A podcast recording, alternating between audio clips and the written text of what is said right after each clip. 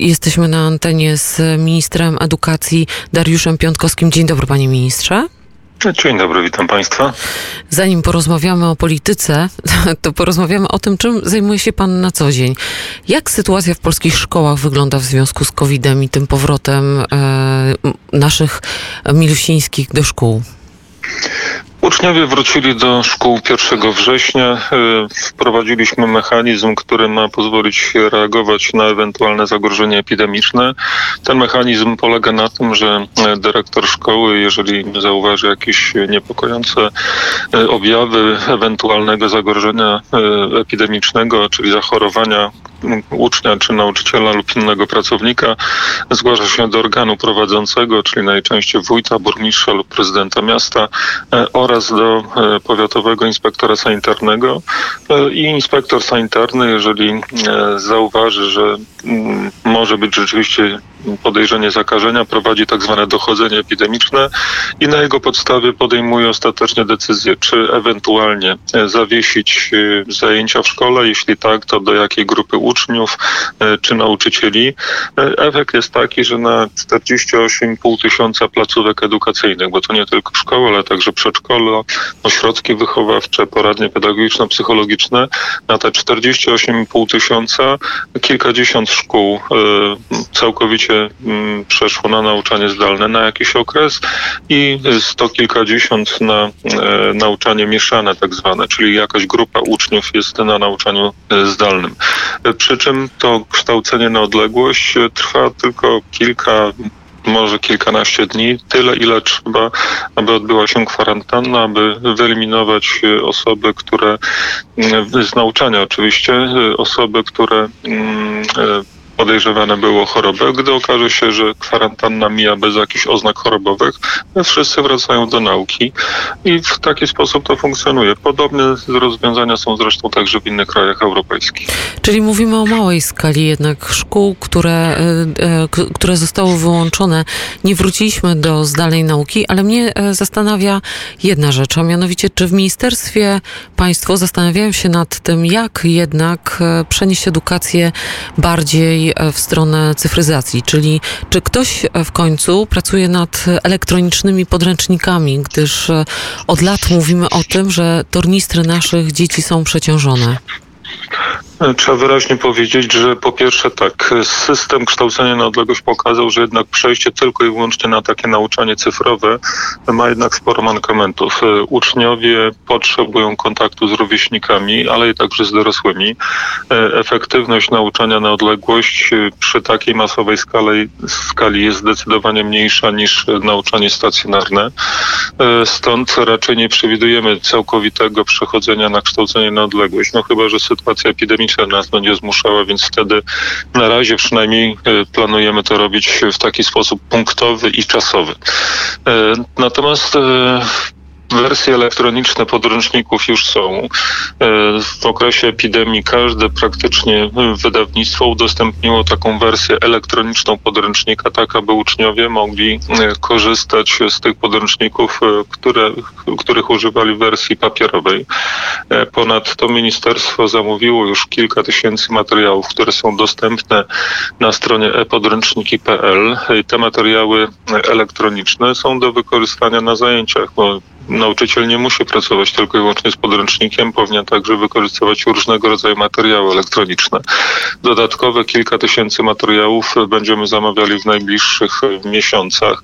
Na to przeznaczyliśmy bardzo duże e, pieniądze ze środków unijnych, e, tak aby nauczyciele mieli pomoce dydaktyczne, które pozwolą na e, uatrakcyjnienie zajęć stacjonarnych, czy gdyby była potrzeba e, pracy na odległość, to żeby mieli gotowe materiały, które będą mogli wykorzystywać na zajęciach. Także jest platforma edukacyjna e-podręczniki.pl, która poza tymi materiałami, o których wspomniałem, ma funkcjonalności pozwalające na pracę na odległość z uczniami, tworzenie grup, e, prowadzenie dyskusji, tworzenie przez nauczyciela własnych materiałów, udostępnianie ich e, uczniom, także możliwość możliwość prowadzenia e, sprawdzianów w takim czasie rzeczywistym. A ostatnio udostępniliśmy także linki do dwóch narzędzi e, na potrzeby wideokonferencji. Można więc powiedzieć, że od kilku miesięcy działa e, taka platforma edukacyjna stworzona przez Ministerstwo Edukacji, z której duża część nauczycieli zresztą już korzystała w okresie od marca do sierpnia. Ponad 100 milionów odsłon tej platformy pokazuje, że ona jednak jest dosyć popularna i sporo nauczycieli E, korzysta z takiej możliwości. A plecaki nadal ciężkie? E, ja mam tutaj takie pytanie od naszego słuchacza, który przysłał, e, przysłał właśnie SMS-em mi informację, że co ma zrobić dyrektor szkoły, do której nie, której, do której nie dotarł sanepid? Jest podejrzenie, to jest teoretyczna sytuacja też, jest podejrzenie, tak. sanepid w niektórych regionach Polski jest przeciążony w tej chwili już i te reakcje sanepidu są być może czasami zbyt wolne. Czy dyrektor w Pana mniemaniu jest osobą, która powinna podjąć e, samodzielnie decyzję, czy jednak e, te wyniki sanepidu albo zalecenia sanepidu są obligatoryjne i dopiero po nich można podjąć decyzję o zamknięciu szkoły? Po pierwsze, uruchomiliśmy specjalną linię telefoniczną, dzięki której dyrektorzy szkół mogą kontaktować się z powiatowymi inspekcjami sanitarnymi. Udostępniła stacja mm, powiatowa dyrektorom szkół oddzielny numer telefonu, przez który mogą się kontaktować. Chodziło nam o to, aby e, sanepid mógł błyskawicznie reagować na sytuację w szkołach.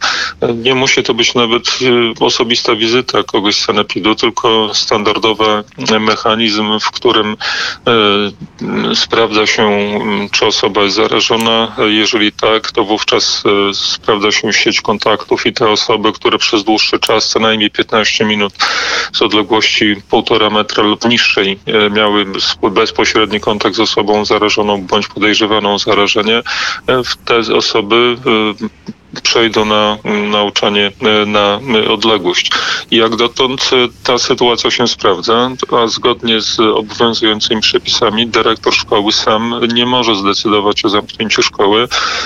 To był zresztą postulat wielu środowisk, które mówiły o tym, że dyrektor szkoły nie jest epidemiologiem, nie jest fachowcem od stanów epidemicznych i trudno obarczać go jednoosobowo decyzją w tej sprawie. Tu zresztą mieliśmy do czynienia z takimi z dwoma skrajnymi postawami. Z jednej strony były środowiska, które postulowały, aby to dyrektor szkoły całkowicie samodzielnie w tych sprawach podejmował decyzje, a z drugiej strony e, wręcz mówiono o tym, że dyrektor sam nie powinien nic robić, nie jest fachowcem. My wybraliśmy takie rozwiązanie pośrednie, w której dyrektor szkoły jest przynajmniej inicjatorem, jeżeli widzi zagrożenie bezpośrednie na terenie swojej placówki, wówczas e, może wystąpić z wnioskiem e, do inspekcji sanitarnej o zmianę sposobu prowadzenia zajęć szkolnych. Panie ministrze, a e, Zjednoczona, Policja, e, Zjednoczona Prawica po kilkudziesięciu godzinach rozmów podpisała porozumienie. Co to porozumienie e, zmienia w kontekście Ministerstwa Edukacji? Czy powstanie super resort i czy, czy te zmiany dotkną jakoś pana personalnie? Nie wiemy jeszcze w tej chwili, a przynajmniej nie wiem, bo nie uczestniczyłem w tych negocjacjach. Natomiast cieszę się, że jest porozumienie, które daje e, kilkuletnią perspektywę do kolejnych e, wyborów działania Zjednoczonej Prawicy. Dotychczasowe pięć lat pokazały, że współpraca Prawa i Sprawiedliwości z mniejszymi koalicjantami przynosi dobre efekty dla Polski i Polaków. E, warto ją kontynuować i cieszę się, że mm, na razie przynajmniej nie ma perspektywy mm, kolejnych przyspieszonych e, wyborów, a rząd skupi się oraz parlament e, nad kolejnymi zmianami, e, które są ciągle w wielu dziedzinach potrzebne. To a propos zmian i, wie, i wielu e, e, zmian w wielu dziedzinach, które są potrzebne, co Pana zdaniem powinno być priorytetem na te kolejne trzy lata, jeśli chodzi o edukację w Polsce? Taką bieżącą sprawą oczywiście jest sprawa epidemii funkcjonowania szkół w tym okresie. To niestety zdominowało wiele dziedzin życia i także system edukacji i inne sprawy musiały być odłożone niejako na bok.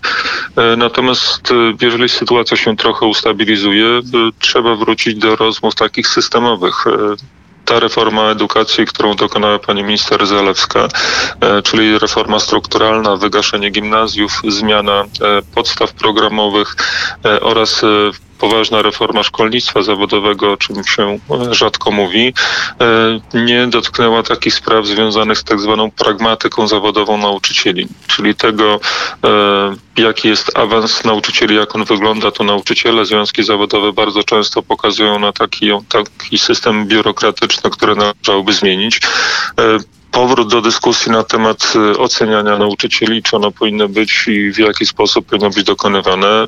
Często słyszą się postulaty o wysokości pensum, wysokości wynagradzania, ale i także dyskusje mm, na temat sposobu finansowania edukacji. Często Pewnie w przestrzeni medialnej Państwo słyszeli e, o narzekaniach samorządu, które mówią o tym, że subwencja oświatowa jest mała. Rząd z kolei mówi o tym, że subwencja rośnie. W tym roku chociażby to wzrosło o 3 miliardy złotych w ciągu ostatnich e, pięciu lat e, prawie 10 miliardów złotych więcej. W tej chwili subwencja wynosi około 50 miliardów złotych i nigdy tak wysoka nie była.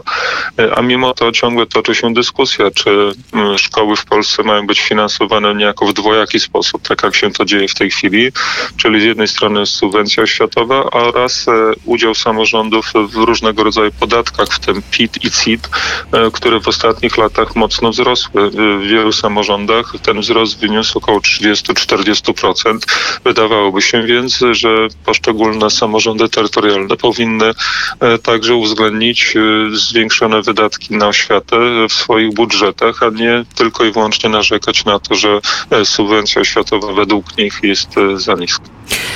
To y, dotyczy na pewno ważnego problemu, czyli nauczycieli, ale tu pytanie w imieniu uczniów. Czy nie ma pan wrażenia, jako minister edukacji, że uczniowie zarówno później, kolejnych klas podstawówki, mówię to o siódmej i ósmej klasie, czy liceów i innych, e, innych szkół w Polsce, nie są przeciążeni. Jeśli, e, jeśli 13-latek spędza 8 godzin e, codziennie podczas zajęć, a później jeszcze spędza kolejne godziny na odrabianiu prac domowych, to można mieć wrażenie, że jest przeciążony po prostu systemem edukacji.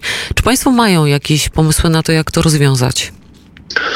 Próbujemy przejrzeć e, te podstawy programowe, które obowiązują, ale według specjalistów tutaj kolejnej rewolucji nie powinniśmy przeprowadzać. Te zmiany programowe dokonały się tak naprawdę niespełna 3 lata temu e, i system edukacji źle znosi rewolucyjne zmiany dotyczące tych samych e, fragmentów funkcjonowania całego systemu w bardzo szybkim tempie. Stąd jeśli już, to raczej zmiany ewolucyjne. Po drugie, liczba godzin, które mają uczyć polscy uczniowie nie odbiega zbyt mocno od liczby godzin w innych systemach e, edukacji. Natomiast takie wrażenie przeciążenia mogło się pojawić w dwóch pierwszych latach zmian systemowych w szkołach podstawowych. E, trzeba pamiętać, że wtedy uczniowie no, gwałtownie, można powiedzieć, przechodzili z tego systemu sześcioletniej szkoły podstawowej na ośmioletnią szkołę podstawową i tam rzeczywiście dwa pierwsze roczniki y, no, niejako w marszu e, przechodziły tę zmianę programową i mogło być takie wrażenie przeciążenia. Wydaje mi się, że w tej chwili e, tak aż nie powinno być. E, uczniowie mm, nie powinni mieć tego wrażenia, że są przeciążeni. Wspomniała Pani o pracach domowych i z takich badań międzynarodowych, które także obejmują Polskę, wynika, że Polska nie jest wcale państwem, w którym zadaje się najwięcej prac domowych. Są państwa, w których jest zdecydowanie więcej tego typu zajęć. E, natomiast być może jednostkowo zdarzają się takie sytuacje, że niektórzy nauczyciele zadają e, zbyt dużo. Tu ważna jest rola i dyrektora szkoły, który sprawuje nadzór nadzór pedagogiczny, dydaktyczny nad tym, co się w szkole dzieje, ale i także samych wychowawców klas, którzy powinni no, trochę uzgadniać między nauczycielami e, zakres tych prac domowych, tak aby nie kumulowały się one w ciągu jednego e, tygodnia. Tu nauczyciele muszą brać pod uwagę e, możliwości ucznia czas, jaki jest potrzebny na odrobienie prac domowych. No to na koniec pytanie. Jaki był Pana ulubiony przedmiot w szkole, a czego Pan nie lubił? Mm, ponieważ jestem historykiem z wykształcenia, lubiłem po prostu historię, lubiłem poznawać dzieje Polski, przeszłość, żeby wiedzieć, e, jak nasi przodkowie kiedyś się zachowywali, jak wygląda walka o niepodległość Polski, czy sukcesy militarne Polski w XVII wieku to okres wielu wojen, ale lubiłem także WF, lubię po prostu aktywność fizyczną. A czego pan nie No, lubił? większość, czego nie lubiłem? No niech pan powie Chyba, prawdę. chyba, je, chyba języka rosyjskiego. To, to był język wroga, można powiedzieć, i niechętnie tego języka się uczy. Bardzo dziękuję panie ministrze. Gościem państwa i moim był minister edukacji Dariusz Piątkowski. Wszystkiego dobrego panie ministrze. Dziękuję bardzo. A teraz e, w poranku wnet e, dla Państwa pół Włoch, pół Szkot. Moje odkrycie sprzed lat Paulo Nutini, który opowiada w utworze Jenny Don't Be o swoich własnych przeżyciach. Proszę posłuchać.